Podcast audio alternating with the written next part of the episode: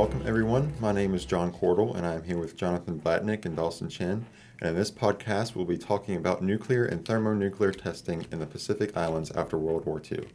We will separate the segments of this podcast by country, including the United States, Britain, and France, explaining each nation's role in Pacific testing as well as the treaties that restricted and ended testing. On August 6th and August 9th, 1945, the United States dropped nuclear bombs on the cities of Hiroshima and Nagasaki in Japan. The immediate aftermath of the dropping of these bombs is known to everyone. Japan surrendered and the Second World War came to an end. What is not as well known, however, is the atomic testing that came later. After the end of World War II, the United States was eager to test the capabilities of their new weapons. To conduct their testing, the American government chose Bikini Atoll in Micronesia. There was, however, one big problem in their way. Bikini Atoll was inhabited. To make way for the testing to begin, U.S. Navy Commodore Ben Wyatt met with the Bikini Atoll Islanders in 1946 and convinced them to evacuate the atoll, although it was more of an order than a request. The 167 people who lived on Bikini Atoll were forced to leave their homes and find somewhere new to live.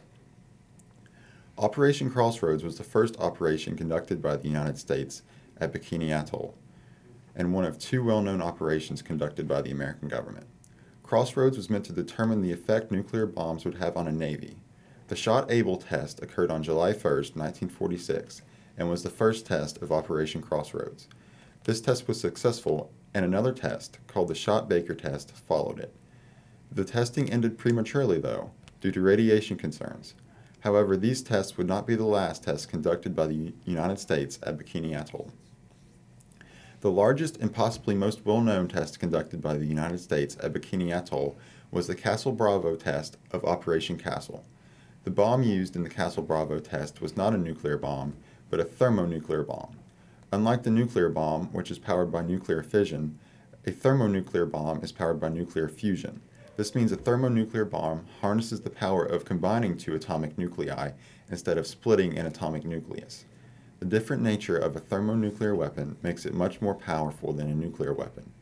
The bomb used in Castle Bravo was more than 1,000 times more powerful than the bomb dropped on Hiroshima. But a new problem resulted from the test of Operation Castle. Radioactive fallout was spread by wind and ocean currents over a vast area. The fallout from Castle Bravo reached nearby Rongelap Atoll in about five hours. It looked like a powdery, snow like substance to the islanders, and some of the islander children even ate it. As a result of United States nuclear and thermonuclear testing in the Marshall Islands, the islanders have suffered greatly. Many of them were forced to evacuate their homes for their safety, yet they still became sick. According to the National Cancer Institute, the cancer rate among those who were exposed to the fallout from U.S. testing is more than one out of three. To compensate for the atrocities committed by them against the islanders, the United States government created a multi million dollar compensation fund to help those affected by the tests. While Operation Crossroads and Operation Castle were not the only tests conducted by the United States in the Pacific Islands, they are probably the best known. Among the other operations are Operation Sandstone and Operation Greenhouse, which were conducted between Operation Crossroads and Operation Castle. All the operations conducted by the United States in the Pacific Islands should be remembered so that world governments can never harm anyone else in the same way the United States harmed the Marshall Islanders. Do any of you have any thoughts about this? I mean, obviously, I think uh, most nuclear testing has had some sort of you know negative effects that go along with it. Yeah. I think at the time, many uh, many people didn't really realize the effects. Mm-hmm. Um, just kind of on my own sort of interests, I've done a little bit of research, I would say, concerning like the effects of nuclear radiation. Um, a really good uh, example of this, I would say, would probably be the ghost of Fukushima. Um, basically, uh, the nuclear blasts, or n- rather the nuclear radiation that was left behind, actually left imprints um, on surfaces Yeah. because it completely stripped like any substance off of like a brick for example like all of the paint that would be on it would be completely gone and all that's left were uh, people's shadows i think that was also i don't remember exactly what uh, what event ha- i think it was in um uh, I don't remember one of the two main uh, events that happened with the little boy and the fat man. Mhm. I think that was Yeah. also. I don't know. Remember if you know what that was called, but What when it was the imprints that were made? or- Yeah. Yeah, I know what you're talking about, but I, don't know I don't what it's remember the called. name of it either. Yeah. Yeah, because there's the picture of like the the outline of a man in a ladder on the side of a Yeah. building Yeah. because all the paint was taken off except for right there. Mm-hmm. Um, and the reason they probably chose to test in the Pacific Islands is because you know they were in, thought to be inferior. You know, it didn't matter if they had to move them away. There was a, yeah, there was a lot of like uh, I think it was mainly the difference in eth- uh, like the ethnically different people. I Yeah. think that was the kind of the thought process. That and how little how much space there was compared to the size of the population. And they were really lied to as well because they were told they would be able to return to their islands Mm-hmm. because Yeah, the and they couldn't. United States didn't realize how long it would take Yeah. to actually decontaminate the areas, and they still can't live on those islands. Yeah. I'd just like to go back. Did you say it was white ash or? But that- yeah, it looked. They thought it was like a, a powdery substance. It really kind of looked like Yeah. snow the way it like fell from the sky, um, Yeah. That just sounds horrible. That children thought Yeah. it was snow and and they tried ate to it. eat it. Yeah. Yeah. This is horrible to hear. Well, Dawson, you can go ahead and start on your part if you want. Yeah, for sure. Uh, my part is about the uh, nuclear testing by uh, UK and the Pacific Islands. Between the years of 1957 and 1962, something very horrific happened on and nearby islands of Kirimati uh, and Malden, known as Operation Grapple. Operation Grapple was a set of nuclear weapon tests, 33 to be exact, that happened on and around Kiritimati. Many countries supported the testing and were there to witness it. Some of these countries being the UK, the US, Fiji, and New Zealand. The nuclear weapon test did not only affect the islanders' health, but also the island's health. One nuclear test in 1957 produced an unexpected shockwave that demolished buildings and equipment. Another nuclear test in 1958 dispersed fallout, radioactive particles through rain all over the island and some of the surrounding boats. An interesting tidbit about the uh, part of the reason, or two of the actually the two of the worst parts of uh, nuclear weapons. Not so much the actual explosion, but arguably the deadliest part is the shockwave and the fallout.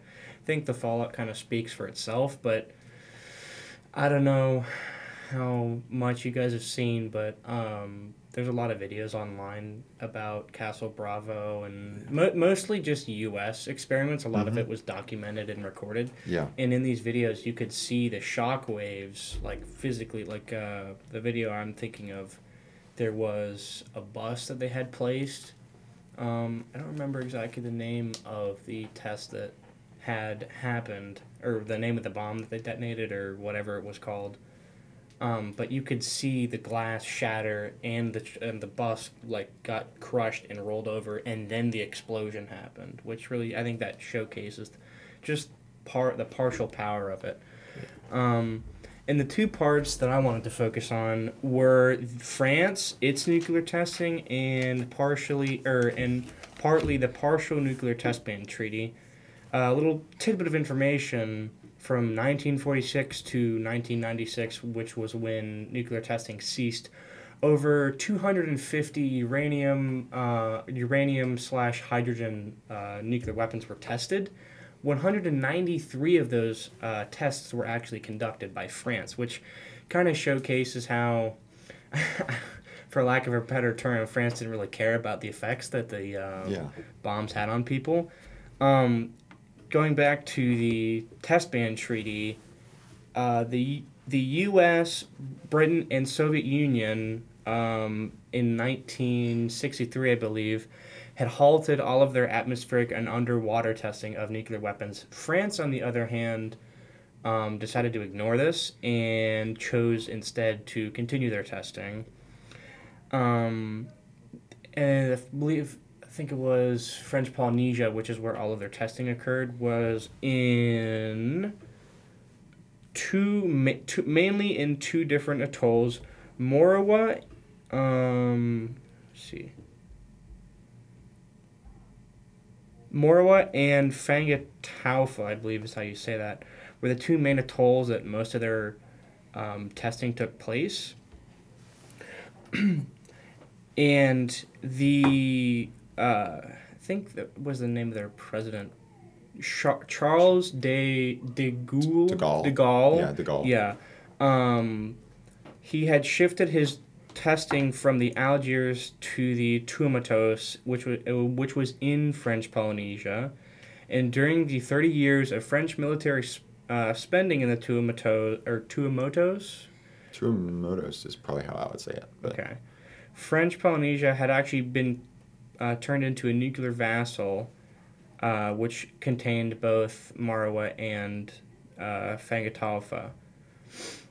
Um, in 1954, the CEA and the CEP were actually the only two governing bodies within French Polynesia, or rather, the ruling uh, or rulers of French Polynesia at the time.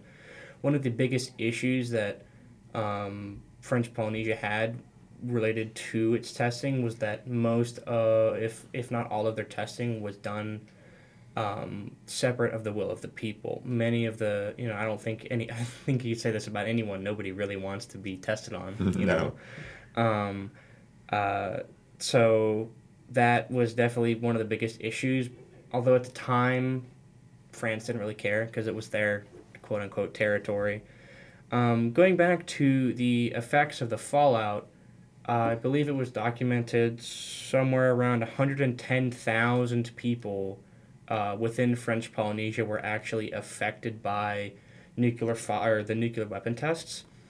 And just to put into perspective, the population at that time was roughly 120,000. So that's basically the entire population of French Polynesia had been directly affected by nuclear testing, which leads into um, the Nationalist Party in Papa Papeete, I believe is how you say that.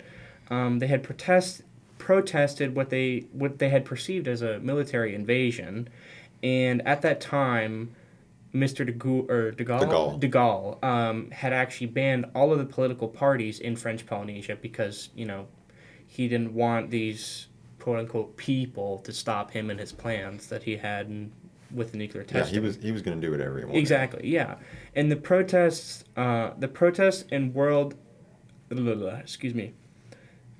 The pro the world's protest over France's contamina- France's contamination of French Polynesia and their Pacific neighbors had escalated to the point of sinking the known uh, the Greenpeace vessel known as the Rainbow Warrior, uh, which was actually done by the French Secret Service. I believe it was 1986 at the time. And in, unless I'm wrong, there was a photographer killed when Yeah. that was sunk. Yeah. Mm-hmm. Yeah. Yeah. they had killed a. prof- Uh, in the when the Rainbow Warrior, Warrior was actually uh, sunk, it was on its way to protest in Morawa, and at that same year, nearly every Pacific nation signed the South Pacific Nuclear Free Zone Treaty. Now, at that time, France, Britain, the U.S., and Soviet Union had all refused to sign the South Pacific, uh, the SPNFZ treaty because they felt like it was counterproductive to their national security. That was kind of the, uh, Yeah. I would say, big like excuse that they had. Yeah, I mean, you say something's for was- national yeah. security, you allow yourself to do whatever you want. Exactly. Yeah. Um, and at that time, uh, or after that, the U.S. and Britain had all halted their uh, like their entire testing within the uh, nuclear Pacific, but uh, De, De Gaulle had decided that he wouldn't do that, and the U.S. and Britain actually used this as an opportunity to um, just kind of like see what would happen without having to Yeah, take they, any they fallout kind of for it. piggybacked Yeah, France. They, they didn't have to test themselves and get in trouble for it, but they supported France in their testing. Yeah. And on September 5th, 1995, France had actually gone ahead with the detonation of the first of a planned uh, series of eight nuclear bombs uh, in the Morawa and Fangataufa atolls. and needless to say, that like completely like just civil civil unrest everywhere. You know, in Yeah. the Pacific Islands, specifically in French Polynesia, because that would be directly affecting the people. Um, but in March 1996, Britain, the U.S., and France had all decided to sign the SPNFZ Treaty of 1985, Yeah. which so they, halt- they, which completely halted all nuclear testing. they signed it much later than they were they Yeah. should have. They should have, yeah. Well, I mean, then they shouldn't have done any of this to begin with. But hmm yeah, I mean, it's it's interesting to learn about this because this is stuff that's not really talked about much. Yeah. You know, this we don't really think about nuclear testing in the in the Pacific. We just like to think of you know dropping the bombs on Japan and Yeah. you know here we are with all this. We're all better for it. Yeah. Yeah. Yeah, we don't think about the consequences or how we came about these things. Yeah, it literally directly affected so many lives. Yeah. Well, I think that's all we have Yeah. today. Uh, thank you for listening and have a great rest of your day. Thank you.